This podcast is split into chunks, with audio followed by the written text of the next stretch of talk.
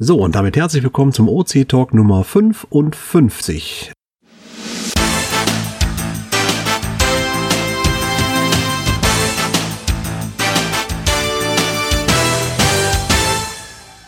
Eieiei, harte Themen heute. Aus dem Studio in Förde, der Mirko. Ja, hallo aus der Region Ulm, Angelika Akadogesu. Hier ist Mika aus Berlin, ich bin im Support tätig. Hallo, hier ist der John Marco, der Schatzforscher aus München und bin auch im Support tätig und für die Finanzen zuständig. Hier ist der Simi Elf aus Trier. Der Hanneke, der Jürgen aus Laden. Der Joch oder Dreifer aus dem Breinecker Kreis. Hier ist Leifner 115, der Markus Rodelstadt. Moin von Semisabde aus Selle. Ja, und wie immer auch noch ein paar stille Zuhörer dabei. Wir begrüßen Südmeister, Konstanze und Dogma. Ja, falls ihr auch mal live dabei sein wolltet, guckt einfach mal auf unsere Homepage, auf unseren Blog. Dort haben wir euch über den OC-Talk informiert und da könnt ihr auch nachlesen, wie man am Teamspeak live dabei sein kann. Das wiederum ist dann der Vorteil, man weiß sofort, was wir gemacht haben und kann vielleicht auch was dabei tragen und muss nicht warten, bis wir wieder was veröffentlichen. Das ist ja in letzter Zeit ein bisschen, ja, wie sagt man, zäh, aber da arbeiten wir auch dran. Da haben wir jemanden schon, der uns ja demnächst unterstützen möchte und dann hoffen wir mal, dass es mit dem nächsten OC-Talk auch schon wieder ein bisschen flotter geht.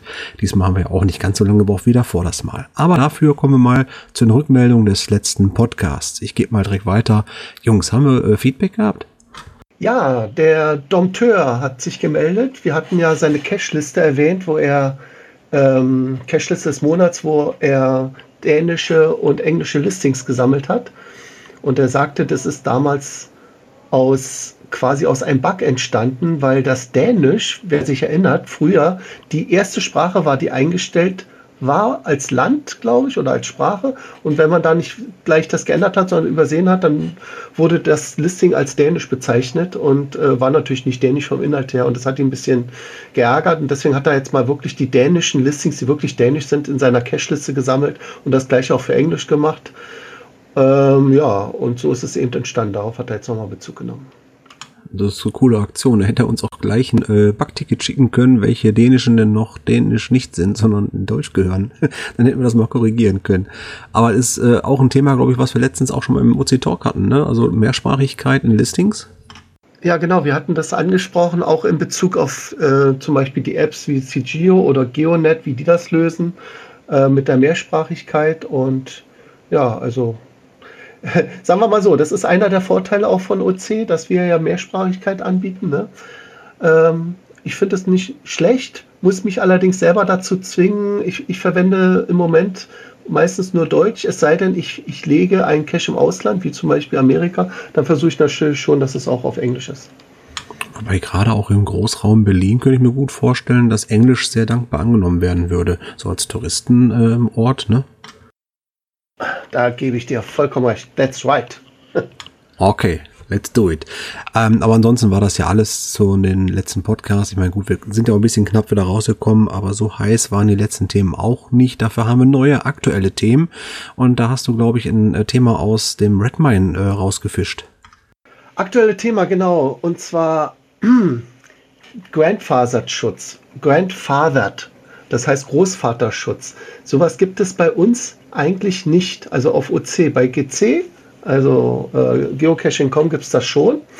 Da ist das so, wenn Sie irgendwie die Regeln ändern, zum Beispiel sagen Sie jetzt, okay, Webcams werden jetzt nicht mehr geduldet, wird ja auch nicht mehr geduldet, also man kann keinen neuen Webcam-Cache mehr einstellen bei GC.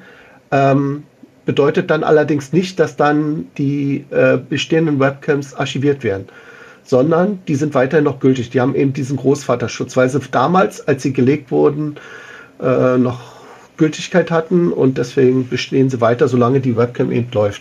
Und jetzt wollte ich mal fragen, wäre das nicht vielleicht auch was für OC, so eine Art Großvaterschutz einzuführen, damit nachhaltige Regeländerungen auf ältere Listings keine Auswirkungen haben auf diese alten Listings. Denn wir haben ja jetzt eventuell vor, unsere Regeln anzupassen, beziehungsweise die Nutzungsbedingungen anzupassen. Und wahrscheinlich müssten wir sogar dann die Nutzungsbedingungen versionieren, damit man immer weiß, welche Nutzungsbedingung war damals zu dem Zeitpunkt des Caches gerade aktuell gewesen, ne? Ja, ich habe dazu ein Redmine-Ticket aufgemacht. Mal sehen, wann das bearbeitet wird und ob sich jemand das zutraut, umzusetzen. Ich bin ja jetzt nicht so der große Entwickler, obwohl ich es eigentlich könnte, aber naja. Ja, Großvater. Ich sag mal so, diese Nutzungsbedingungsgeschichten, da sind wir schon ein paar Tage länger dran, weil wir auch festgestellt haben, dass die Nutzungsbedingungen bei OC auch mal einer Überholung bedürfen, so, also inhaltlichen Sinne. Dann gibt's auch noch ein paar rechtliche Punkte, ja, da kommen wir nachher noch zu. Ich sag nur, Datenschutzverordnung wird gleich also noch ziemlich lustig, liebe Zuhörer. Aber so eine Geschichte, dass die Nutzungsbedingungen versioniert werden, das ist ganz logisch künftig. Das heißt, wir werden die alten Versionen entsprechend abspeichern unter dem Veröffentlichungsdatum als Versionierungsnummer. Und daraus ergibt sich für uns auch eine Nachhaltigkeit, wann denn eine Version mit welchem Cache zu welcher Version passend veröffentlicht worden ist. Weil du hast ja dann das Veröffentlichungsdatum, das ist ja nun mal halt einmalig, das wird nur einmal veröffentlicht, danach ist es ja in der Datenbank weiterhin so erhalten. Und dann kannst du nachvollziehen, welche Nutzungsbedingungen waren zu diesem Zeitpunkt gültig. Und man kann das sicherlich auch umsetzen, dass man das für einen Außenstehenden dann auch revisioniert nachhalten kann, denke ich. Aber das ist eine Sache für die Entwicklung. Wenn du Redmine-Ticket angelegt hast, ist das schon mal der richtige Weg. Dann haben wir ein Thema verschoben, sehe ich gerade. Dann haben wir die Nutzungsbedingungen aktualisieren. Das schließt, glaube ich, da jetzt noch dran an, oder? Ja, das sind jetzt Fragen aus dem Forum gewesen. Angelika, du kennst ja die beiden, glaube ich, ein bisschen, ne? Willst du es vorlesen? Das war die eine Frage vom Eckhorn. Wie groß ist die Chance, dass die Regel, der Owner muss die Logbedingungen selber erfüllen, wirklich in absehbarer Zeit kommt? Oder müssen wir damit rechnen, dass das jetzt einfach in Sand verläuft? Na, da kommen wir jetzt zu diesem Thema Selbsterziehung, ne? Tja, was brauchen wir da? Brauchen wir da eine Entscheidung von oben? Brauchen wir da einen offiziellen Antrag? Brauchen wir da Regeln, wo man eigentlich sagt, die Plattform ist open?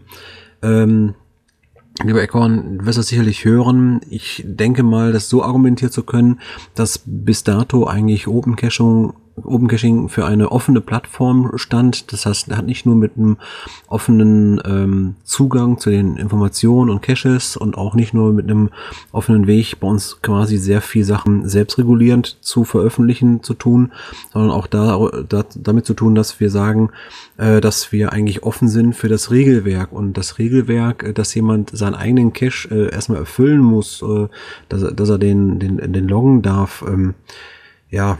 Ich meine, andersrum, es gibt auch den Spruch immer noch, ne, jeder bescheißt so gut er kann und macht sich seine Statistik selber schön. Das ist halt alles sehr offen. Was sollen wir dazu jetzt sagen?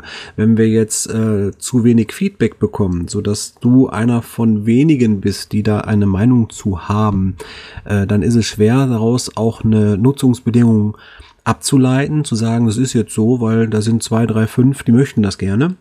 Dafür haben wir dann aber eine ganz andere Leute, die sagen, das ist mir nicht offen genug. Und diese Diskussion, die führen wir sicherlich nicht hier im Podcast, sondern die führen wir zunächst erstmal im Forum. Und das, was dabei rauskommt, das ist dann das, was für uns Community-Driven bedeutet. Das heißt, wenn es da wirklich eine ganz klar erkennbare Mehrheit von aktiven Leuten gibt, die sagen, ja, wir finden das richtig. Wir haben auch Argumente dafür. Nicht nur, weil wir einfach irgendwie, wir wollen jetzt hier was regulieren, sondern das hat auch einen Grund. Dann haben wir ja kein Problem mit, solche Sachen als Logbedingungen anzuerkennen. Aber ich sehe jetzt im aktuellen Stand dieser Fragestellung eigentlich nicht ein Verlaufen im Sand, sondern einfach ein zu weniges Interesse, würde ich mal sagen. Oder sitze ich jetzt hier gerade alleine im Boot? Vielleicht kann ich mit ergänzen, diese Frage wurde im Forum diskutiert, sogar sehr heftig. Und es ging hauptsächlich, die ging daraus hervor, dass es sehr viele Webcam-Caches gab in Skandinavien, jetzt in Italien, in Frankreich und so weiter, wo der Owner halt nicht vor Ort war, sondern er hat inzwischen, glaube ich, 400 Webcam-Caches veröffentlicht. Und das ist einigen etwas sauer aufgestoßen, dass da so ein Webcam-Spam plötzlich aufgetreten ist. Und aus dieser Situation heraus kam mit dieser Bedingung, dass der Owner auch vor Ort gewesen sein sollte, wenn er einen Cache veröffentlicht. Das heißt, wenn ich jetzt so richtig cool drauf bin, mir so eine blaue Regentonne schnappe und da 70.000 Ü-Eier mit Logbüchern reinpacke und diese 70.000 Logs auf OC veröffentlichen möchte, brauchen wir auch eine Regelung dafür. Du Mirko, du darfst es nicht verwechseln. Wir wollten, oder nicht wir, aber der Eckhorn meinte, wenn der Owner ein Cache einstellt und eine Log Logbedingungen stellt, dann sollte er beweisen, dass man diese Logbedingungen erfüllen kann. Nur sozusagen, indem er selbst im Foto oder so zeigt, wie das gemacht werden muss. So habe ich das verstanden. Damit man hier nicht irgendwie was ganz Abstruses verlangt und der Owner sich darüber lustig macht, wie die das versuchen zu lösen, obwohl er selber das gar nicht könnte. Aber es ging nicht darum, dass er das dann lockt. Also das auf keinen Fall. Und dann sind wir jetzt bei einer anderen Sichtweise. Das heißt, es geht darum, dass es möglich sein muss, diesen Cache zu loggen. Und wenn der Owner sagt, mach an dem und dem Ort ein Foto von dir mit deinem GPS in der Hand, aber das ist eine abgesperrte Militärinsel und das weiß der Owner in dem Moment nicht, weil er nicht vor Ort war, dann hat er natürlich eine unmögliche Log-Aufgabe gestellt. So, in dem Fall ist logisch, dass da unsere Nutzungsbedingung greift. Ein Log muss, also ein Cache muss loggbar sein. Wenn das nicht geht, dann gibt es eine entsprechende Meldung zu. Da weiß ich aber nicht, inwiefern wir jetzt jeden verpflichten können müssen, dass er seinen eigenen Log erstmal vor Ort prüft. Ich meine, das ist ja nun mal halt am Webcam-Cache das eigentliche Faszinierende, dass man da Sachen auch aus der Ferne her steuern kann. Und ja, ich weiß nicht, inwiefern man da regulieren sollte als Plattform. Also ich kann ja teilweise den Ärger über die vielen Webcams schon nachvollziehen, sehe persönlich aber das nicht als so großen Konflikt oder als so großes Problem, dass wir von den Ownern da ein Foto oder sowas brauchen, der es erfüllt hat. Das finde ich schwierig, das umzusetzen, aber wenn, dann sollte man es wahrscheinlich wirklich besser im Forum diskutieren, wo es ja auch schon zumindest einen Ansatz gab. Ich habe ja auch mal irgendwann gesagt, dass ich nochmal einen Regelvorschlag definieren wollte, wie man zu so einer Lösungsfindung von solchen Streitfragen kommen kann. Das habe ich leider noch nicht gemacht, aber ich hoffe, dass ich mich da demnächst, weil ich habe schon Ansätze, dass ich das nochmal ausformuliere und dass wir dann das nochmal diskutieren und so solche kontroversen Fragen einfacher abschließend beantworten können. Und eine andere Lösung war eben, da habe ich, oder hat Mika das Ticket dazu aufgemacht, dass wir die Möglichkeit bieten, dass man von einem Owner sämtliche Caches einer Art auf eine Ignore-Liste setzen kann.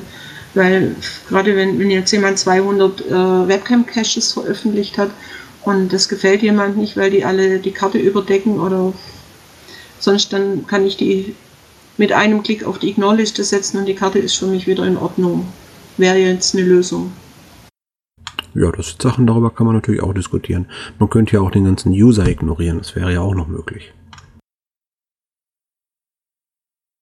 Aber letztendlich, es ist eine offene Plattform und das war ein Grundgedanke aus meiner persönlichen Sicht. Jetzt unterscheide ich mal einmal die Sichtweise von OC zu meiner persönlichen Sicht.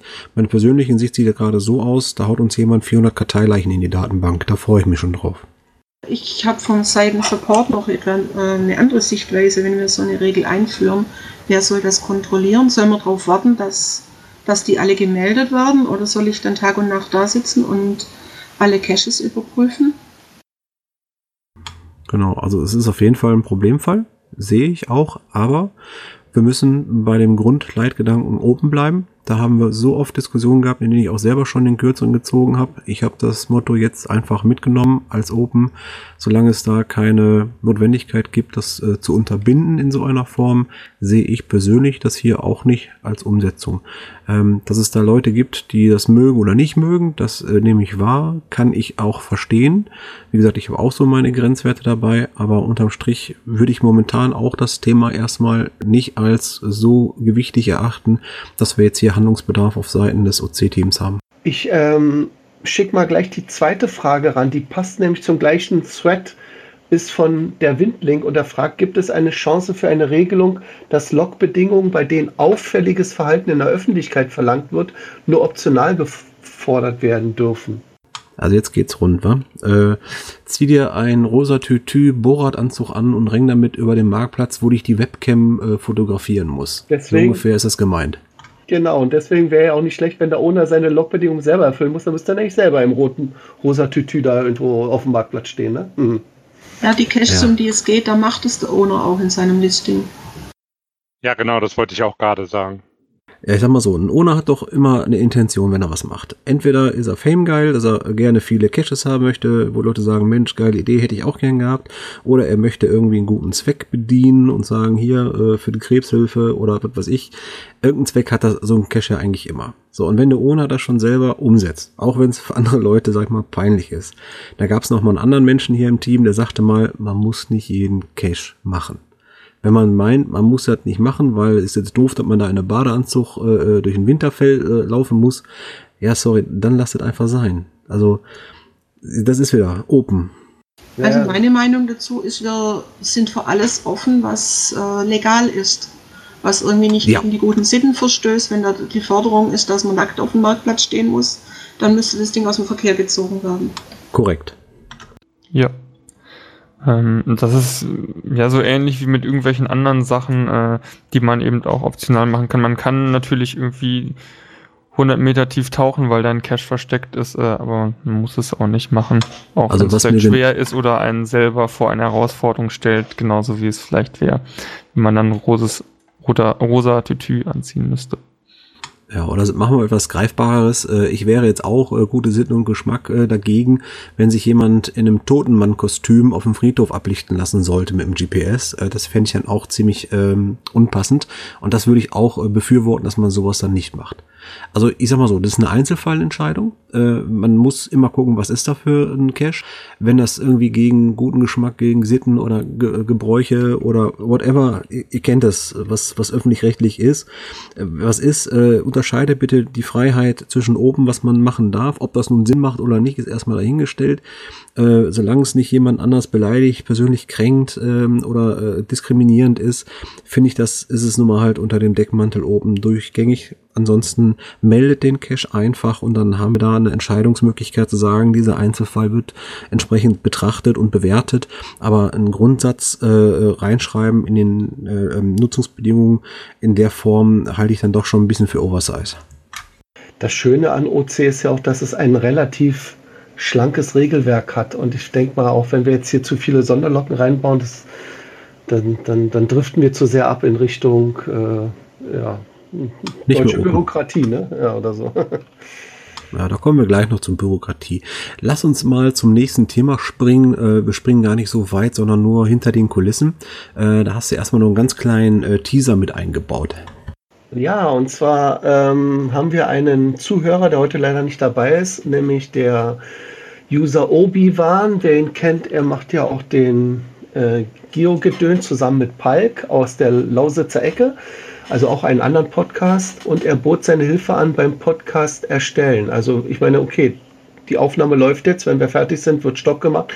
Das ist dann als MP3 da, aber dazu fehlt ja auch noch das, wie soll ich sagen, das Drumherum. Vielleicht muss noch ein bisschen was geschnitten werden, also nicht, dass wir was inhaltlich rausschneiden, sondern so die Äs und Ös oder die Pausen ein bisschen kürzen und die Sprache gleichlaut machen oder so.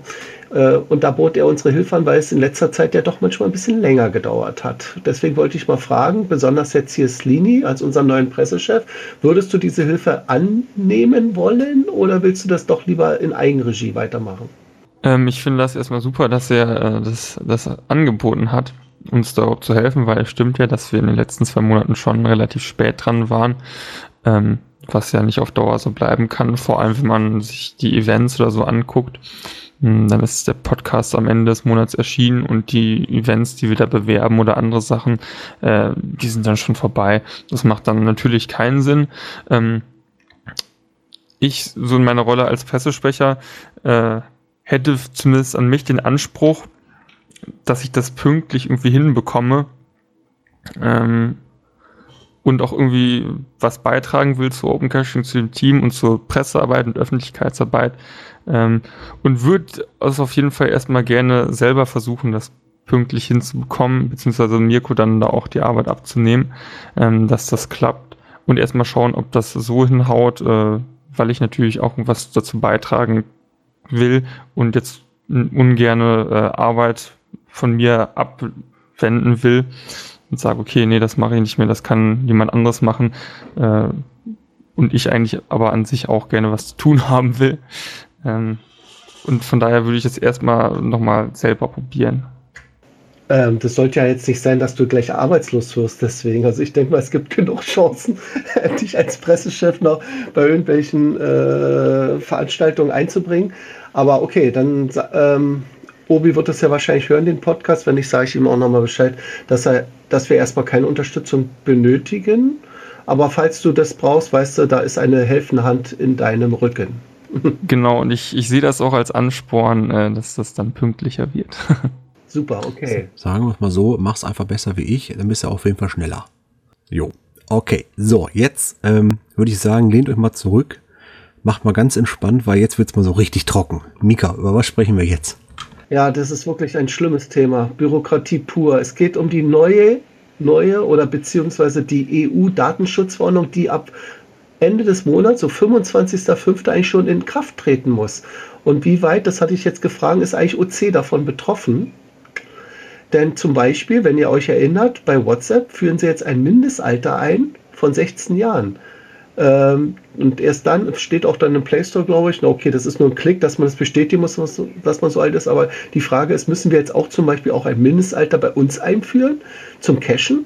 Also für die Benutzerregistrierung dürfen nur 16-Jährige und älter unsere Plattform benutzen. Wie ist das so? Also ich kenne mich leider jetzt nicht so datenschutzmäßig aus, deswegen wollte ich mal jetzt einen Experten fragen und ich dachte, da bist du der beste Ansprechpartner.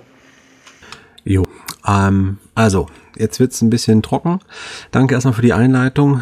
DSGVO, die tritt nicht am 25.05.18 in Kraft, sondern die ist schon vor 2 Jahren in Kraft getreten und die Umsetzungsfrist, die endet am 25.05. Das heißt, jeder, der jetzt noch nicht fertig ist und seiner Datenschutzerklärung entspricht, der kann ab dem 25.05. 23.59 Uhr schon mal zur Bank gehen und sein Gespartes abholen, denn ich freue mich schon jetzt auf die Abmahnwelle, die da eingehen wird. Das heißt also, bis zum 25. Mai diesen Jahres müssen alle, die entsprechend da betroffen sind, fertig sein mit der Umstellung. Und ja, wir sind betroffen, natürlich, weil wir erheben natürlich auch Daten verschiedenster Art. Ich gehe nicht in die lange Version, also ich habe zwar jetzt sehr viele Stichpunkte mir gemacht, aber ich glaube, dass ich das in, jetzt hoffe ich mal, 5 Minuten runterratter und ihr werdet in Kürze bei uns doch einiges mitkriegen, was wir ändern müssen, wo wir was anpassen. Fangen wir einfach mal ganz kurz an. Erstmal viel ist nicht bekannt, dass das gar nicht neu ist, sondern schon länger umgesetzt ist. Nehmen wir mal ein Beispiel Google Analytics. Da haben wir ja schon mal versucht, das bei uns reinzubringen. Da gab es dann auch Widerstand, weil wegen Datenschutz und alles nicht so doll. Und dann ging es irgendwann doch, weil wir festgestellt haben, hey, guck mal da, der Bundesdatenschutzbeauftragte hat, also der Bundesrepublik hat einen Weg gefunden, wie man mit Google umgehen kann, damit das vernünftig umgesetzt wird. Und das gleiche Ergebnis haben wir schon seit April letzten Jahres bei uns umgesetzt. Das heißt, Anonymisierung der IP, eine Opt-out-Funktion, dass man sagen kann, ich möchte mich gar nicht mehr tracken lassen, muss im Impressum eine Datenschutzerklärung vorhanden sein und man muss einen sogenannten Verarbeitungsauftrag mit dem Partner schließen. Was für uns neu ist, und das ist das, was wir demnächst machen werden müssen noch, dass in der Datenschutzerklärung einmal nicht nur drin steht, dass wir Google Analytics einsetzen, sondern auch warum, also begründen. Ne? Wir wollen das wissen, weil wir wollen genau wissen, wann ihr kommt, welche Seiten ihr anklickt, mit welchen Geräten seid ihr drauf gekommen und was hat das Ganze für einen Zweck. Ja, wir wollen natürlich feststellen, wie wichtig ist der Ausbau von mobilen Webseiten, wann wäre zum Beispiel ein guter Wartungsintervall. Wir haben zum Beispiel mit Hilfe von Google Analytics rausbekommen, dass interessanterweise, das habe ich persönlich nicht mitgerechnet, der Sonntag bei uns, also gerade heute, der Sonntag, wo wir hier aufzeichnen, immer der Spitzentag bei OC ist. Ich hätte fast gedacht, dass die Leute eigentlich so in der Woche irgendwann mal reinkommen und danach loggen oder sowas. Nein, das machen die alle schön brav sonntags abends. Solche Informationen kriegt man zum Beispiel aus dem Bereich. Es gibt noch mehr Daten, die erfasst werden. Natürlich gibt es so Sachen wie ein Serverlog. Das dürfte eigentlich jedem so grob bekannt sein, dass wenn man auf eine Webseite geht, dass man dort natürlich Spuren hinterlässt. Man kommt also mit seiner IP an. Und das ist bei uns so, dass der Server-Log zum Beispiel für Angriffsnachweise, für Formular abschicken, wer hat wann welches Formular abgeschickt, auf dem Server allerdings ganz lokal steht. Und da wird zum Beispiel die Server-Log-Vorhaltezeit auf 6 Monate beschränkt, weil danach braucht man das eh nicht mehr, weil dann auch keine rechtliche Relevanz mehr ist, irgendwas nachweisen zu müssen, zum Beispiel bei einer IP-Attacke oder sowas in Richtung. Ne? Die Cache-Logs, die ihr zum Beispiel macht, die werden zum Beispiel dauerhaft gespeichert, und da kommen wir auch gleich noch zu, wie man das dann wegkriegt. Persönliche Daten ist ja dann auch immer so eine Sache. Es geht ja hier um Personendaten, die geschützt werden sollen. Also nicht irgendwas, was öffentliches ist, sondern Personendaten. Und dann ist aber ein ganz wichtiger Punkt. Bei OC ist das so, dass man eigentlich nur ein Pseudonym und eine E-Mail braucht, um hier ein Konto zu erstellen. Der Rest ist freiwillig. Das heißt, man kann bei uns noch Daten hinterlegen, wie eine Heimatkoordinate oder sowas. Man kann auch einen normalen Namen, man kann, ja, guckt einfach mal nach, wie viele Sachen wir da noch haben. Sind auf jeden Fall ein paar Felder da, die man noch eintragen kann, aber das muss man nicht. Man kann auch ein eigenes Profil anlegen und sowas, ne? Was zum Beispiel im Vergleich bei Groundspeak mal ganz relevant krass wird, die haben bei dem Premium-Account zum Beispiel auch Rechnungsdaten von euch erhoben. Das heißt, wer da eine Rechnung bezahlt, weil er seinen Premium-Account macht, der bezahlt das idealerweise mit PayPal. Da fließen relativ wenig Daten, Gott sei Dank, aber man muss natürlich auch dann dort seine geschäftlichen Daten angeben, also sprich Rechnungsanschrift und so weiter. Das heißt, da geht schon um einiges weiter als bei uns. Dann kommen wir mal zu dieser Frage Alter. Gültigkeit, ja, ab 16 Jahre in Deutschland, richtig, und bei 13 Jahren liegt das der Altersgrenze in Österreich. Dann kommt die Problematik, wie stellt man das denn jetzt fest oder wie wird das Ganze ausgeführt? Da gibt's noch gar keine Informationen zu, wie man verpflichtet ist, das festzustellen, wie alt jemand ist. Also ich sag mal den Klassiker, da wirst du gefragt, bist du 16 Jahre und du drückst auf Ja. Gut, das kann meine Tochter jetzt mit 10 Jahren auch schon. Das kann keiner testen, aber man hat gefragt. Ob das soweit recht relevant ist, weiß man noch nicht. Da gibt es zum Glück auch noch ein anderes Veto. Und zwar ist das dieser Artikel 8 der Datenschutzgrundverordnung. Der ist nämlich nur anwendbar, wenn von dem Unternehmen ein sogenannter Dienst der Informationsgesellschaft angeboten wird. Und das ist zum Beispiel bei WhatsApp der Fall. Du hast ja gerade angeführt, WhatsApp. Das ist ein Informationsdienst. Da werden also Daten ausgetauscht. Das ist bei uns, meine ich, zurzeit nicht der Fall.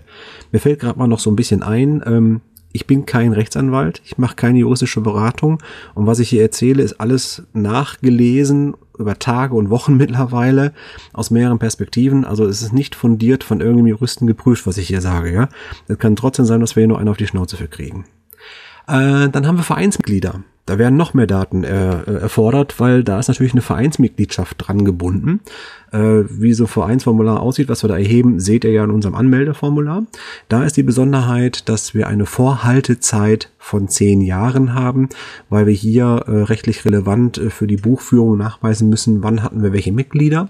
Auch wenn hier keine großen Beträge irgendwie fließen bei uns, teilweise auch gar keine Euros gezahlt werden müssen. Trotzdem müssen wir nachhalten, wann jemand eine Mitgliedschaft begonnen hat und wann sie abgeschlossen ist. Das heißt, wir können jemanden frühestens 10 Jahre nach Austritt aus dem Verein, aus unserem Register löschen. Jetzt nicht so viel dazwischen schreiben, sonst sehe ich meine Notizen nicht, Mika. So, dann die Logs. Ja, Profildaten, wann wird geloggt, wann wird eingeloggt, was wird geloggt, das sind Sachen, die werden natürlich auch im Rahmen des Accounts, den man bei OC hat, mitgeloggt. Wer hat Zugang zu solchen Daten? Das ist auch mal interessant. Da sprechen wir von einer Rollendefinition, also nicht von Personen. Es gibt die Rollen des Vorstandes, es gibt die Rollen der Administration und teilweise gibt es auch im Support Berechtigungen, an bestimmte Bereiche heranzukommen. Das Ganze wird noch filigran aufgeschlüsselt und dann nochmal benannt. Das heißt, wenn jemand sagt, ich arbeite bei OC im Support, dann kann man davon ausgehen, dass derjenige die und die Daten sehen kann. Dazu gehört zum Beispiel, wann jemand eingeloggt ist oder sowas in der Richtung, was man sonst als normaler User nicht sieht. Also ein genaueres Datum zum Beispiel. Also das sind auch Sachen, die auf eine Person zurückzuführen sind, deswegen Personendaten. Jetzt wird's noch ein bisschen kritisch. Aktuell in Erklärung bin ich noch zum Thema Okapi. Dürfen die Daten via API eigentlich weitergegeben werden? Was ist denn mit dem Recht auf Löschung? Also wir haben danach keinen Einfluss mehr darauf, also keinen Zugriff mehr darauf. Das Problem ist aber wirklich, wenn über die Okapi die Daten ausgespielt und weitergegeben werden, welche Daten genau fließen da, müssen wir einmal aufzählen, inwiefern sind die Personen relevant. Und dann ist ja das Problem, dass wir, es gibt ja das Recht auf Vergessenwerden, da greife ich jetzt mal kurz eine andere Notiz vor. Das heißt, wenn jemand sagt, so, ich möchte mich jetzt hier gerne bei euch löschen lassen, dann müssen wir dem natürlich nachkommen. Und dann gibt's da die Funktion, dass wir seinen Namen aus der Datenbank rausnehmen. Den würde man dann mit OC-X oder sowas betiteln. Das heißt, der User ist in dem Moment anonymisiert, egal was vorher drin stand. Diese ID von ihm hat jetzt einen anderen Namen. Wir würden alle seine Logs, die er geschrieben hat, nicht löschen, sondern nullen. Das heißt, der Log hat keinen Inhalt. Da steht nur noch, Cache XY wurde am so und so vielten und so viel Uhr geloggt von OC-User X zum Beispiel. Das heißt, es ist kein Rückschluss mehr darauf, was hat derjenige geschrieben, war das ein schöner Cache, war das ein blöder Cache. Die Logbilder, die dazugehörten, würden gelöscht werden müssen. Und so bleibt zumindest für die Statistik der Log selbst als Wertungspunkt vorhanden. Und dann ist aber auch klar, dass die Leute, die gesagt haben, ich möchte mich bei euch löschen, die haben künftig Pech. Das heißt, wir können nichts mehr zurückgängig machen, wiederherstellen. Das war vereinzelt noch möglich, je nachdem, wie man gelöscht worden ist. Das wäre dann wirklich finaler Schuss. Das heißt, wer da sagt, ich möchte jetzt raus aus euren Daten, dann können wir das machen. Das Einzige, was hier halt länger vorhalten muss, sind halt Sachen, die in der Vereinsverwaltung drin sind. Wenn derjenige eine Vereinsmitgliedschaft hatte, dann bleibt er dort länger bestehen, bis wir ihn löschen dürfen. Und da ist natürlich die Okapi auch so ein bisschen gerade noch in Erklärung, was genau fließt denn darüber, was ist mit den Daten, die wir dann an der Stelle weitergegeben haben. Die Lösung wäre eigentlich, dass wir hier in den Nutzungsbedingungen eine Anpassung machen, dass derjenige die Okapi als Schnittstelle und Weitergabe folgender Daten, dann müssen wir das auflisten, akzeptiert und damit dann entsprechend auch die Löschung darüber hinaus, über die Okapi hinweg, von uns nicht verlangen kann. Das heißt, die Abnehmer der Okapi, das ist der offene Gedanke dahinter, das würde er dann entsprechend einwilligen, dass er das halt sagt, ja dann, wenn einer per Okapi meine Cache-Daten dann mal runtergeladen hat, dann hat er die halt. Das heißt, wenn da irgendjemand eine fleißige Excel-Tabelle pflegt, da kommen wir von unserer Seite aus nicht dran. Einzige Gegenmaßnahme wäre in dem Fall zu sagen, okay, der User hat jetzt das Recht zu sagen, ja, dem stimme ich zu oder dem stimme ich nicht zu. Und genau hier ist jetzt die Frage, es gibt nämlich ein sogenanntes Kopplungsverbot. Wenn wir jetzt das Ganze optional machen, dass wir sagen, ja, pass auf, wir koppeln das, du sagst grundsätzlich erstmal, ja, du willst. Und dann hat er die Chance zu sagen, nee, eigentlich möchte ich nicht mehr, dass meine Daten über die Okapi gehen, macht dann gleichzeitig das Spiel kaputt. Das heißt, die Okapi ist sicherlich einer der wichtigsten Ausgangsinformationsquellen zu unserer Plattform.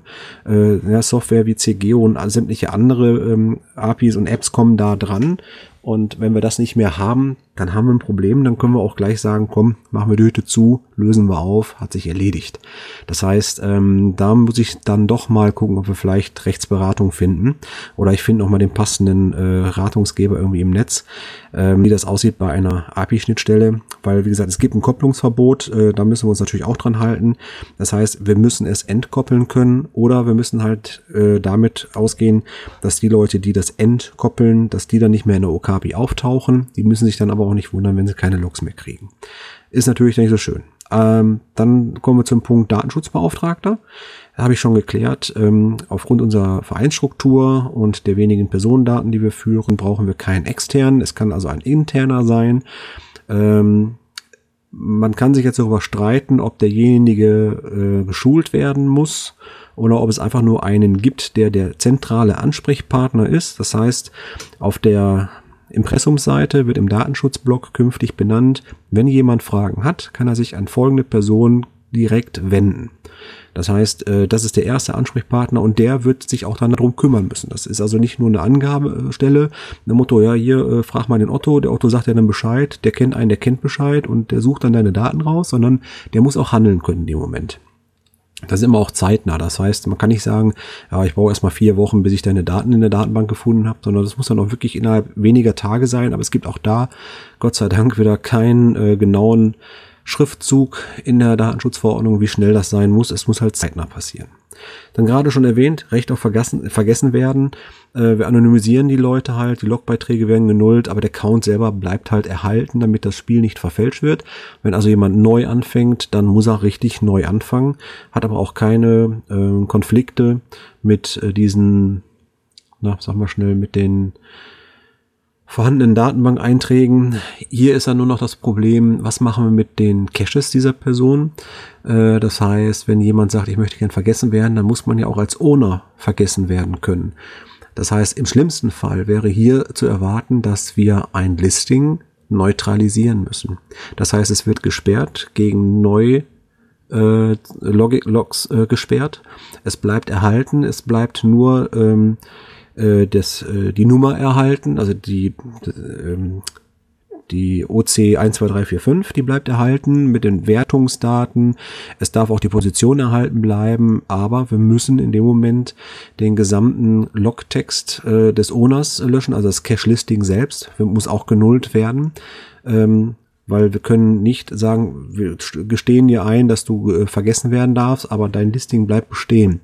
Die beiden Sachen hängen nun mal halt zusammen. Das heißt, wenn jemand da 2000 Logs drauf hat, dann sind die nicht verloren, sondern die gehören dann zu einem OC-Code mit folgenden Werten und das war alles. Und ob das Ding geil war oder nicht, wird keiner mehr erfahren, weil da steht halt nichts mehr. Das ist die Konsequenz, die daraus folgt. Recht auf Auskunft, klar, in dem Impressum wird jederzeit jemand stehen, der Ansprechpartner ist. Wenn also jemand sagt, hör mal, OC, was habt ihr denn für Daten von mir? Dann dürfte es eigentlich nur eine paar Minuten Sache sein, über die entsprechende User-ID alle Datenbankverknüpfungen herauszusuchen, um dann zu sagen, hier, das sind die Daten, die wir von dir gespeichert haben und das geht eigentlich relativ fix. So, dann haben wir noch die Zukunft, Anpassen der Datenschutzerklärung.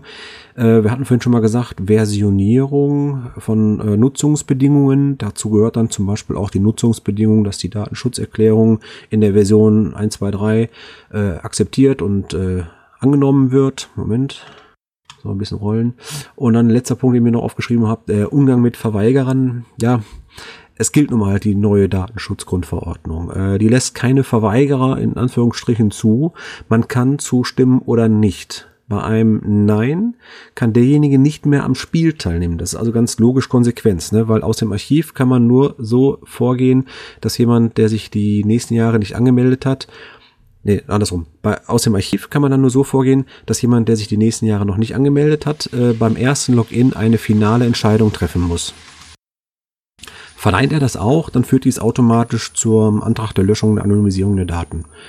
So, das sind jetzt erstmal die Sachen, die ich so reinschmeißen wollte in die Runde, damit man so ungefähr einen Eindruck kriegt, was die DSGVO für uns bedeutet und noch zu tun hat. Es beschäftigt mich seit Wochen nichts anderes. Nicht nur für OC, auch für zwei andere Projekte, die ich ja noch betreue. Also es ist wirklich ein großes Brett. Vielleicht erstmal, damit ich einen Finger hier entspannen kann, ein paar Meinungen dazu. Also erstmal meine Meinung, Mirko, klasse, dass du das so schön zusammengetragen hast. Aus deinen 5 Minuten, ich habe mal mitgestoppt, wurde eine Viertelstunde. Also es ist ein Riesenbrocken oder ein Riesenthema. So wie ich das sehe, hast du ja auch, glaube ich, da so ein bisschen erwähnt im Text, heißt das auch, dass wir alle User, die bei OC registriert sind, anschreiben müssen. Also so eine Massenmail raussenden müssen, ob sie jetzt mit diesen neuen angepassten Datenschutzbestimmungen von OC einverstanden sind, ne? Und wenn sie sich verweigern, ja, dann zack. Ja, also du hast die Möglichkeit, eine stille Zusage zu nehmen. Das kennt man ja, ihr habt mit Sicherheit alle schon die ein oder andere E-Mail in den letzten Tagen von irgendwelchen Dienstleistern erhalten, die euch alle erzählt haben, hier, wir haben was Neues, wenn du dich einloggst, dann stimmst du dem zu, ansonsten sag uns Bescheid und wir tragen dich aus, so nach dem Motto. Das heißt, wir müssen in der Tat eine Massenmail vorbereiten an alle, weiß ich nicht, wie viele Tausende das sind, die dann angeschrieben werden von uns. Hör mal, wir haben jetzt hier die Nutzungsbedingungen angepasst, das ist unsere neue Datenschutzerklärung. Wenn du dich dem Ganzen bereit erklärst, klick hier auf den Link A, dann ist es quasi ein Link, den du die OC-Seite öffnest, dein Name, dein Passwort eben eingibst und dann hast du das bestätigt, dass du das akzeptiert hast. Dann brauchst du das beim nächsten Mal nicht machen. Wenn einer da nicht drauf klickt und sich einfach einloggen möchte, passiert dasselbe letztendlich. Das heißt, er wird dann abgefangen nach dem Motto, oh, Moment, du hast doch nicht zugestimmt, was ist jetzt? Na, da müssen wir aufpassen. Dann schon, da müssen wir aufpassen, dass wir wahrscheinlich auf so eine Blackmail-Liste kommen, ne? Und als Spammer abgetütet werden. Wenn wir hier da machen wir keine Sorgen. Okay. Nee, wir haben ja die Spam-Spiffs in der DNS drin, also das ist kein Thema. Wir verschicken ja eh tausende E-Mails am Tag. Wenn die Leute ihre Logs machen und etc., das geht ja alles per E-Mail. Okay, ja. Aber ist dann überhaupt nötig, eine E-Mail zu verschicken, wenn wir einfach sagen, wir fragen das ab, wenn sich der Nutzer als nächstes anmeldet? Ja, grundsätzlich sollst du aktiv auf die Leute zugehen. Da reicht eine E-Mail und ein Hinweis drauf, wie man die gestaltet, hat keiner gesagt, aber du sollst dein Klientel entsprechend über die Nutzungsänderung hinweisen, sodass sie auch einen zeitlichen Rahmen haben zu entscheiden, ob sie was machen oder nicht. Ich bin mir noch nicht ganz sicher, wie das Verhalten ist jetzt ab dem 25.05., ob wir dann noch sagen können, du hast jetzt 14 Tage Zeit, auf den Knopf Ja oder Nein zu drücken, weil letztendlich ist es ja auch so, man muss sich überlegen, möchte ich das jetzt nicht, dann habe ich die Folge, dass ich diesem Spiel nicht mehr folgen kann. Ich will noch mal kurz zusammenfassen, wie wir es im Moment haben. Wenn ein User sich aus OC verabschiedet und er hat noch nichts versteckt und gelockt, dann kann er ja wirklich bei uns gelöscht werden, richtig gelöscht werden. Wenn er allerdings schon einen Log getätigt hat oder einen Cache veröffentlicht hat, dann ist er bei uns nur deaktiviert. Das heißt, er kann sich dann nicht mehr einloggen. Die persönlichen Daten sind auch weg. Wir haben auch keine E-Mail-Adresse mehr von ihm. Aber das Listing ist immer noch unter seinem Namen da, allerdings gesperrt, klar, weil damit auch keine Logs mehr da reinkommen und sonst könnte er ja auch gar nicht mehr reagieren auf diese vielleicht unberechtigten Logs. Deswegen ist das Listing dann im Zuge einer Deaktivierung auch gesperrt. Jetzt die große Frage, ob ich das eben richtig rausgehört habe. Wenn einer sich jetzt löschen will, dann müssten wir jetzt auch seinen ganzen Kopf weglöschen. Also bleibt nur noch eine Nummer übrig, ein Link, mehr nicht. Im Prinzip ja. Das heißt, wir können nicht mehr reinschreiben, der Cache heißt sowieso so, weil da ist ja letztendlich die Möglichkeit drin, dass er reinschreibt, Hottes Lieblingscache und jeder weiß, wer Hotte ist. Du kannst das Listing, was er niedergeschrieben hat, mit sämtlichen Bildern, Informationen, du findest den Cache hier, du läufst 30 Kilometer, du nimmst einen Sack Reis mit. Das können wir alles nicht mehr präsentieren. Das heißt, in dem Fall wird dieses Listing editiert, / es wird genullt. Das heißt, es wird kein Inhalt mehr drin sein. Es bleibt also unter dem OC-Code quasi nur noch ein Basic-Eintrag. Man weiß nicht, wem gehörte das Ding mal. Man weiß nicht, was hat er damals da reingeschrieben. Man sieht nur noch alle Logs, die unten drunter sind, von denjenigen, die noch aktiv in der Datenbank sind und ihren Nutzungsbedingungen entsprochen haben. Und man sieht natürlich die Founds, man sieht die Statistikwerte daraus. Also eigentlich nur noch Zeilen und Zusammenhänge. Aber keine personenidentifizierenden Merkmale mehr. In dem Fall von dem Owner. Koordinaten sieht man aber schon noch. Ja, das ist ja keine Personensache, das ist eine Ortsangabe. Und warum, also das zum Beispiel mit dem Cache-Namen verstehe ich nicht, weil wieso ist denn Hotte ein Name, woher weiß ich denn, dass Hotte ein Name ist? Ja, das ist jetzt, der Cache-Name könnte man bestehen lassen, muss aber dann immer individuell prüfen, ob es sich hierbei um ein Identifikationsmerkmal handelt. Was ist denn ein Identifikationsmerkmal? Wenn Marianne Schmitz steht. Wenn zum Beispiel ein Geburtstagscache von Cacher ist, würde Nickname drinstehen. Genau. Mikas erstes Rendezvous. Richtig. So viel Mikas gibt's bei uns nicht. Und das reicht dann aus, weil ich weiß ja gar nicht, ob Mika ob das nicht was anderes ist. Das kann ja auch, keine Ahnung. Kann auch unser Kreis sein. Das ist richtig. Unser Kreis, ein Firmennamen. Weiß nicht, Baumart, ja. Was auch immer. Firmennamen wäre jetzt das nächste Beispiel. Sagen wir mal einfach Mediamarkts Geheimcache. Dann hätten wir natürlich jetzt das nächste Problem, das sowieso schon nicht den Nutzungsbedingungen entsprungen hätte. Aber jetzt könnten wir in dem Moment, wo dieser Titel schon ein rechtlich relevantes Problem darstellen könnte, weil wir vom Mediamarkt verklagt werden, warum gibt es da einen Cache von uns? Wir könnten nicht mehr feststellen, ja, das hat damals der Günther installiert und der Günther, der hat gesagt, der macht bei uns nicht mehr mit. Und da haben wir gedacht, dann lassen wir den Cache mal noch so leben stehen und das war ganz toll. Deswegen, sag mal, ist eigentlich die sicherste und schnellste Art und Weise zu sagen, okay, dann Tabula Rasa. Der Name, der Titel des Caches, der kann auch Rückschlüsse auf die Person zurückführen. Und Hotte wäre zum Beispiel im Kreis Wachtendonk, wenn da der Cache liegt, ziemlich eindeutig identifizierbar, oder findest du nicht? Ja, das kann ja auch von einer dritten Person sein, also, naja. Ja, deswegen. Also, im Zweifel ist nicht für den Angeklagten, wir müssen das umsetzen. So, und da wir den Datensatz nicht löschen wollen, weil das wäre ja die eigentliche Voraussetzung, die Daten löschen. Das Vergessenwerden beinhaltet eigentlich einen Löschvorgang. Wir löschen hier aber nur den Inhalt der Daten, die personenrelevant sind, weil dadurch sonst unser Spiel kaputt geht. Weil wenn jetzt jeder ankommt und sagt, lösch mich, mit all meinen Daten, so wie wir es früher gemacht haben bei Leuten, wo gesagt haben, gut, du hast noch nichts gelockt, das können wir machen. Ihr wisst die Auswirkungen, dann ist die Datenbank nicht mehr resistent. Das heißt, die ist im Arsch. Und dann können wir das Spiel vergessen. Dann können wir OC formatieren und fangen bei OC 0001 wieder an. Ich habe gerade noch einen anderen Gedanken dazu. Es gibt nämlich auch Owner, die verstecken einen Cache auf ihrem Grundstück. Das hieße, die Koordinaten ließen noch auf ihn zurückschließen. Aber ich denke, in dem Fall muss der Owner selber reagieren und die Koordinaten verlegen. Ja, das sehe ich auf jeden Fall auch so. Das heißt, er kann ja gerne die 0000 eintragen, das ist mir dann auch egal. Letztendlich ist es so, dass du Personenbezugdaten nicht veröffentlichen mehr darfst. Das heißt, also nicht veröffentlichen heißt auch nicht mehr speichern darfst. Der hat das Recht auf Vergessenwerden, der Klient, und der kann halt sagen, ich will jetzt hier raus, und das muss man respektieren, und wir müssen respektabel sagen, pass auf, machen wir gerne, aber das Spiel darfst du deswegen nicht kaputt machen, deswegen hast du ja damals gesagt, bei Nutzungsbedingungen, ja, da stimme ich zu, und wir können daraus ableiten, dass wir zumindest die Statistikwerte erhalten dürfen. Und da gehören die Wertungsbemessungen dazu, die Anzahl der Logs, wann wer sonst geloggt hat. Die Logger selber, die wollen ihre Caches ja noch weiter in der Statistik sehen und ihre Punkte noch behalten. Das ist damit alles möglich.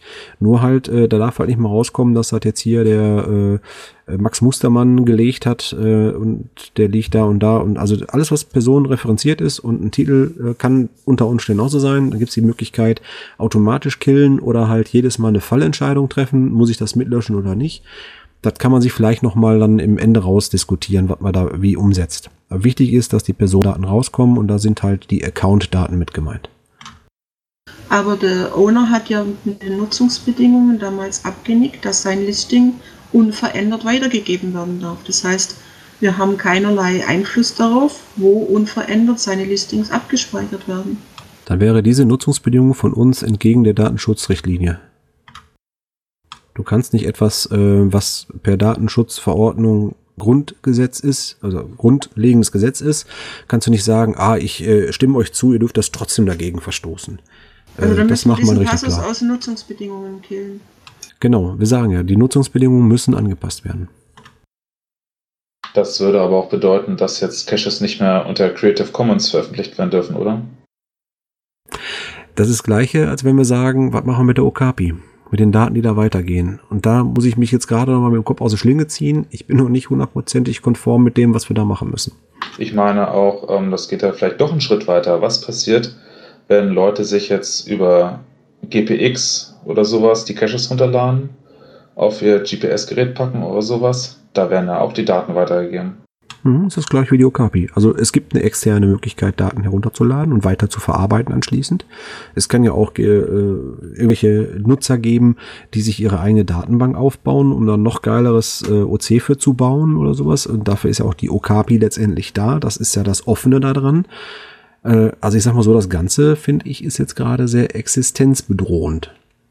Uiuiui, sage ich dazu nur. Also ich glaube, ist gerade ein guter Zeitpunkt, einfach mal das nächste Thema anzugehen. Oder auch auf Kommentare hinzuweisen. Mal sehen, was die User oder die Hörer hier dazu meinen. Aber das ist gefährlich. Also Kommentare ist gefährlich. Ich meine, gerne Kommentare, ja, immer. Aber bitte fangt nicht an mit Rechtsbelehrungen und was alles richtig ist. Im Zweifel muss OC in die Tasche greifen und einen Anwalt beauftragen.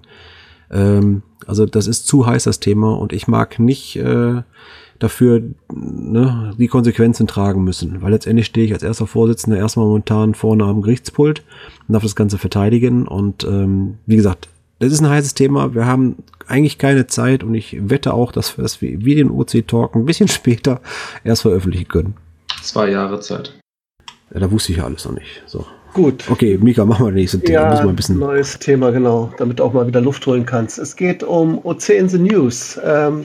Diesmal haben wir nicht nur, also normalerweise manchmal ein Thema, was wir überspringen, weil kein Eintrag ist. Diesmal haben wir allerdings 2 Sachen, wo wir in den News vorkommen. Das eine ist vom NDR, Norddeutschen Rundfunk. Die haben einen Verweis gemacht, da steht drin, ich zitiere mal, versteckte Caches finden sich nahezu auf der ganzen Erde. Zahlreiche Webseiten und Apps listen sie auf und geben Tipps für die Suche. Die gängigsten Seiten sind Geocaching.com aus den USA und die deutsche Seite opencaching.de und so weiter. Geocaching-Fans veröffentlichen dort die Koordinaten von Caches, die sie versteckt haben, und tauschen sich über die Seite aus. Also so eine kleine Art, ein kleiner Artikel, worum es beim Geocaching geht, war anscheinend beim Thema Ratgeberreise vom NDR drin. Ist allerdings jetzt kein Videobeitrag, sondern ein... Doch, es ist ein Videobeitrag. Echt? Ja? Ja, da kann man nämlich oben auf so einen Video-Button klicken und dann kann man sich auch einen Videobeitrag angucken, und da wird der die Firma Geheimnis... Wie heißen sie? Geheimnis? Geheimpunkt. Bitte? Geheimpunkt, genau. Geheimpunkt aus Hannover begleitet. Und der Chef von der Firma, die nämlich professionell Geocaches verstecken, zum Beispiel für welche Firmen, Events, etc. Und der NDR-Beitrag begleitet den eben dabei, der erklärt so ein bisschen, was Geocaching ist, zeigt ein paar von seinen Geocaches und Verstecken. Ist insgesamt 3 Minuten lang. Und hat dazu eben auch noch den Text, in dem OC erwähnt wird. Okay. Na, wie geil. 3 Minuten Werbeblock beim NDR. Na, rat mal, du müsstest den jetzt selber bezahlen, was das kostet. Gut, das andere war ein Audiobeitrag, also das ist wirklich jetzt Audio, ich habe es mir auch angehört, ist nur relativ kurz, vom WDR 2. Und zwar ist der Reporter Frank Krieger mit seinem Sohn auf Schatzsuche gegangen. Der Beitrag heißt, wir gehen auf Schatzsuche. Mit diesem Satz dürfte es leicht fallen, die Kleinen raus in die Natur zu treiben. WDR-Reporter Frank Krieger und sein 5-jähriger Sohnemann haben sich also auf Schatzsuche, oder wie es auf Neudeutsch heißt, Geocaching begeben. Und dann einen Link, den findet ihr dann in den Shownotes. Und interessant wird es ab 1:30, denn da wird erwähnt, dass sie die Suche über OC gemacht haben. Und ich habe mal versucht, ein bisschen zu recherchieren, weil er hat gesagt, er ist, glaube ich, in Wuppertal.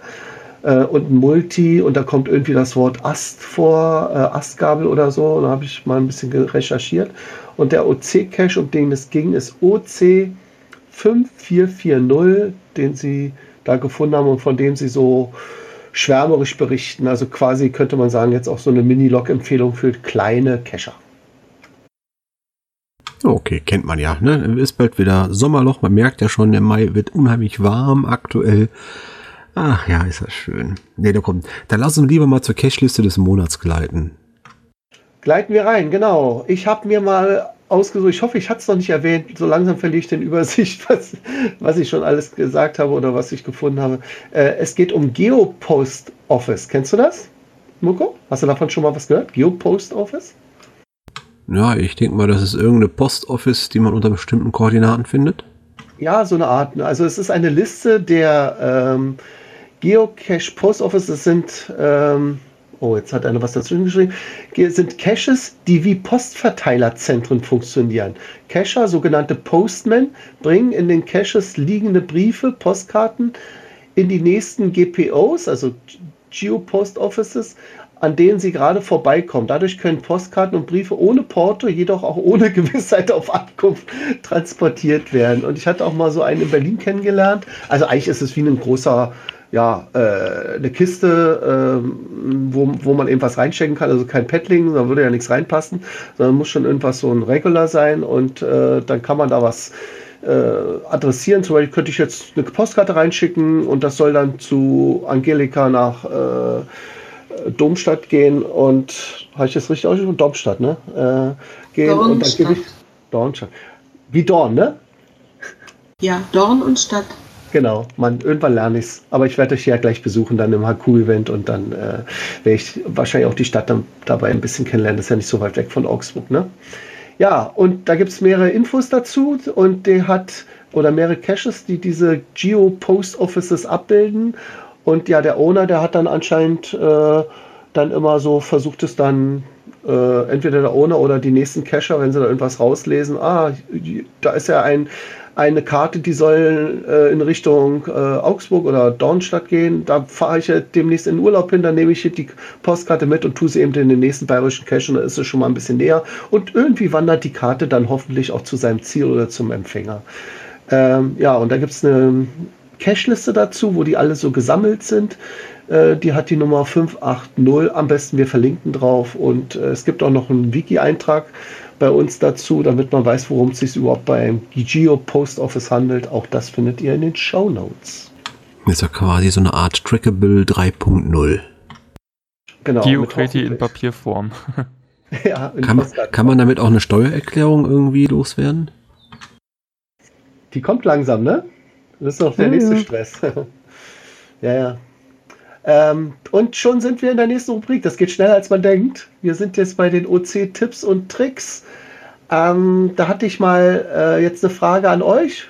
Jetzt frage ich mal, eben hatte ich Mirko gefragt, jetzt frage ich mal Slini, obwohl der das ja wahrscheinlich sieht, weil er das Listing ja, die Shownotes hier auch vor sich hat. Ich guck weg. Ja, du guck mal weg. Was bedeutet das? Klammer auf, diese Formel. Anzahl Empfehlungen plus 1, Klammer zu, zum Quadrat, mal 100 durch, Klammer auf, Anzahl Funde durch 10, Klammer zu, plus 1, Klammer zu. Was verbirgt sich hinter dieser tollen Formel? Ich glaube, das ist unsere Superformel, um zu ermitteln, was der beste Cache in einem bestimmten Gebiet ist. Ja, genau, richtig. Wir haben dafür eine extra Liste, eine nach diesem Index, das ist ein Index, geordnete Liste, die findet man unter www.opencaching.de/tops.php, ist also so ein PHP-Skript dahinter. Und wenn man sich die Liste betrachtet, dann gibt es ein Dreiergespann von etwas mehr als 14.000 Punkten. Also da war eben die Formel, also da braucht man schon einige Funde, um da auf diese 14.000 zu kommen. Die Nummer 1, ich sag mal Gold, auf OC-Seite ist Enigma Nummer 1 von Winnie und Niki, gelegen in, keiner weiß, ist eben Mystery. Oder die, die es gelöst haben, wissen es natürlich. Hat die OC-Nummer OC0149.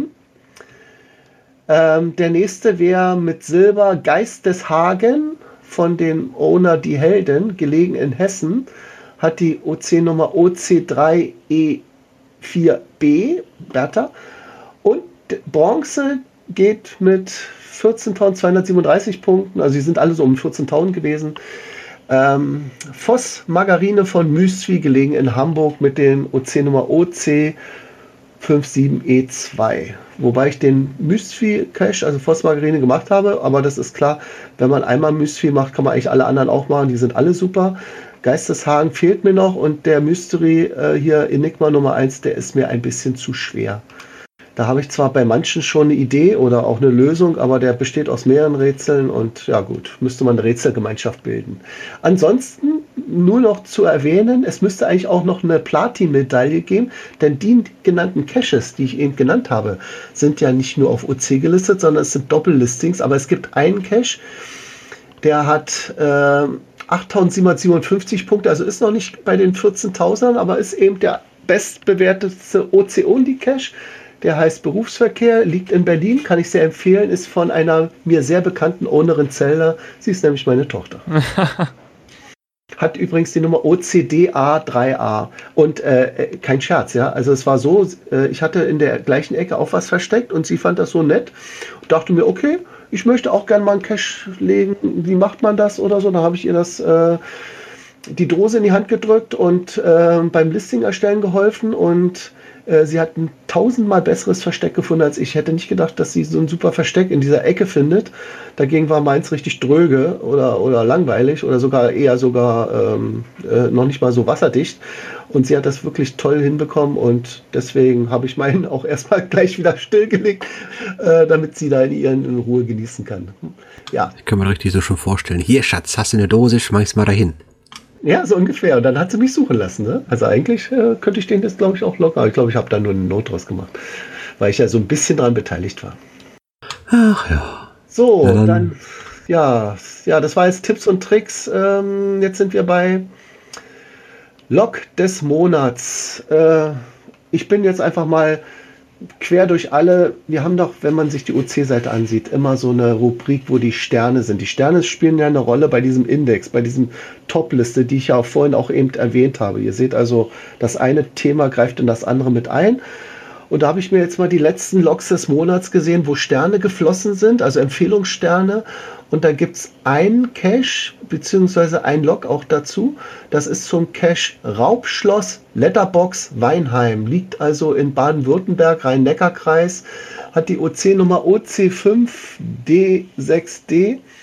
Und der Logger, also Log des Monats deswegen, weil der Log oder der Finder beschreibt, wie er da mehrere Anläufe brauchte, um diesen, ja, quasi, also hier eine Letterbox ist ja die Urform des Cachings, ne? Das war ja, existierte ja schon vor Geocaching.com überhaupt, oder der Dave Ulmer seinen ersten Cache vergraben hat, gab es schon Letterboxes, und zwar in Dartmoor, glaube ich, in England.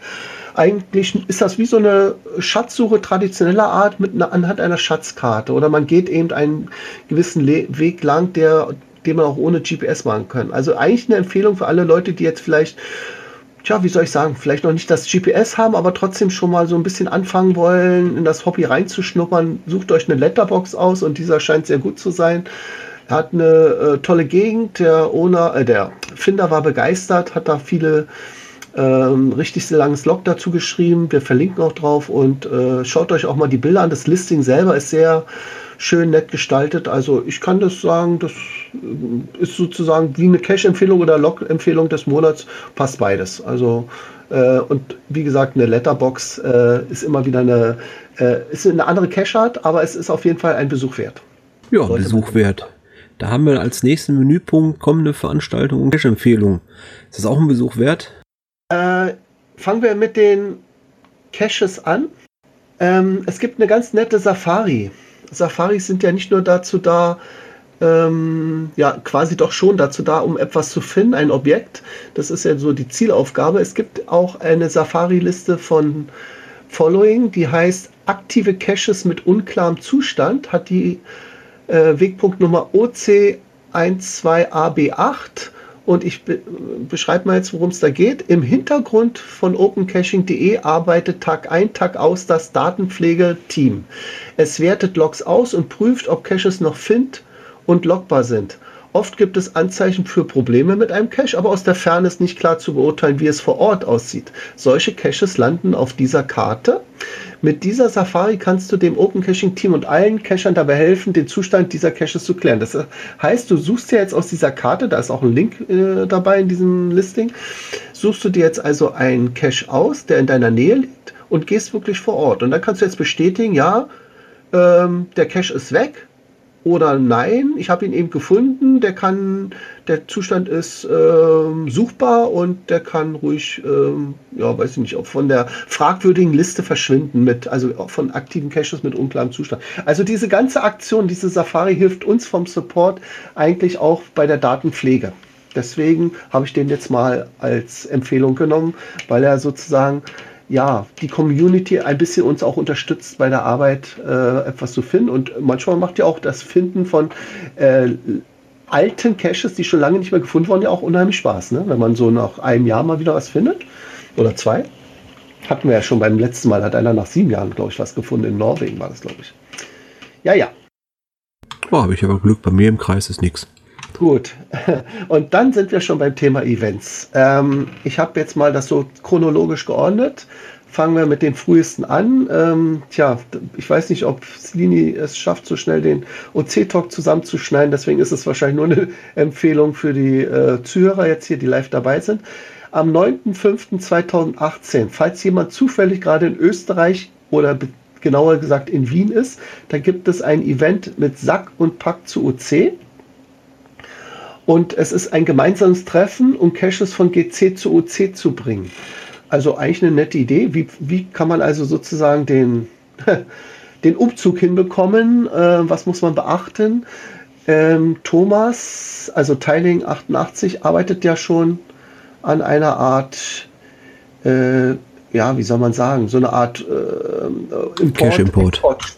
genau, Schnittstelle, sodass das eventuell unterstützt wird. Ich weiß ja, ob er es bis dahin schon schafft, das ist ja in recht kurz, aber sagen wir mal so, es gibt Aussicht, dass sich dieses Verfahren mit dem Umzug von GC nach OC verbessert und damit durch das Ganze noch ein bisschen beschleunigt. Also, ja, also kann man ja mal hingehen zu so einem Event. Events sind immer gut. Also ich liebe Events.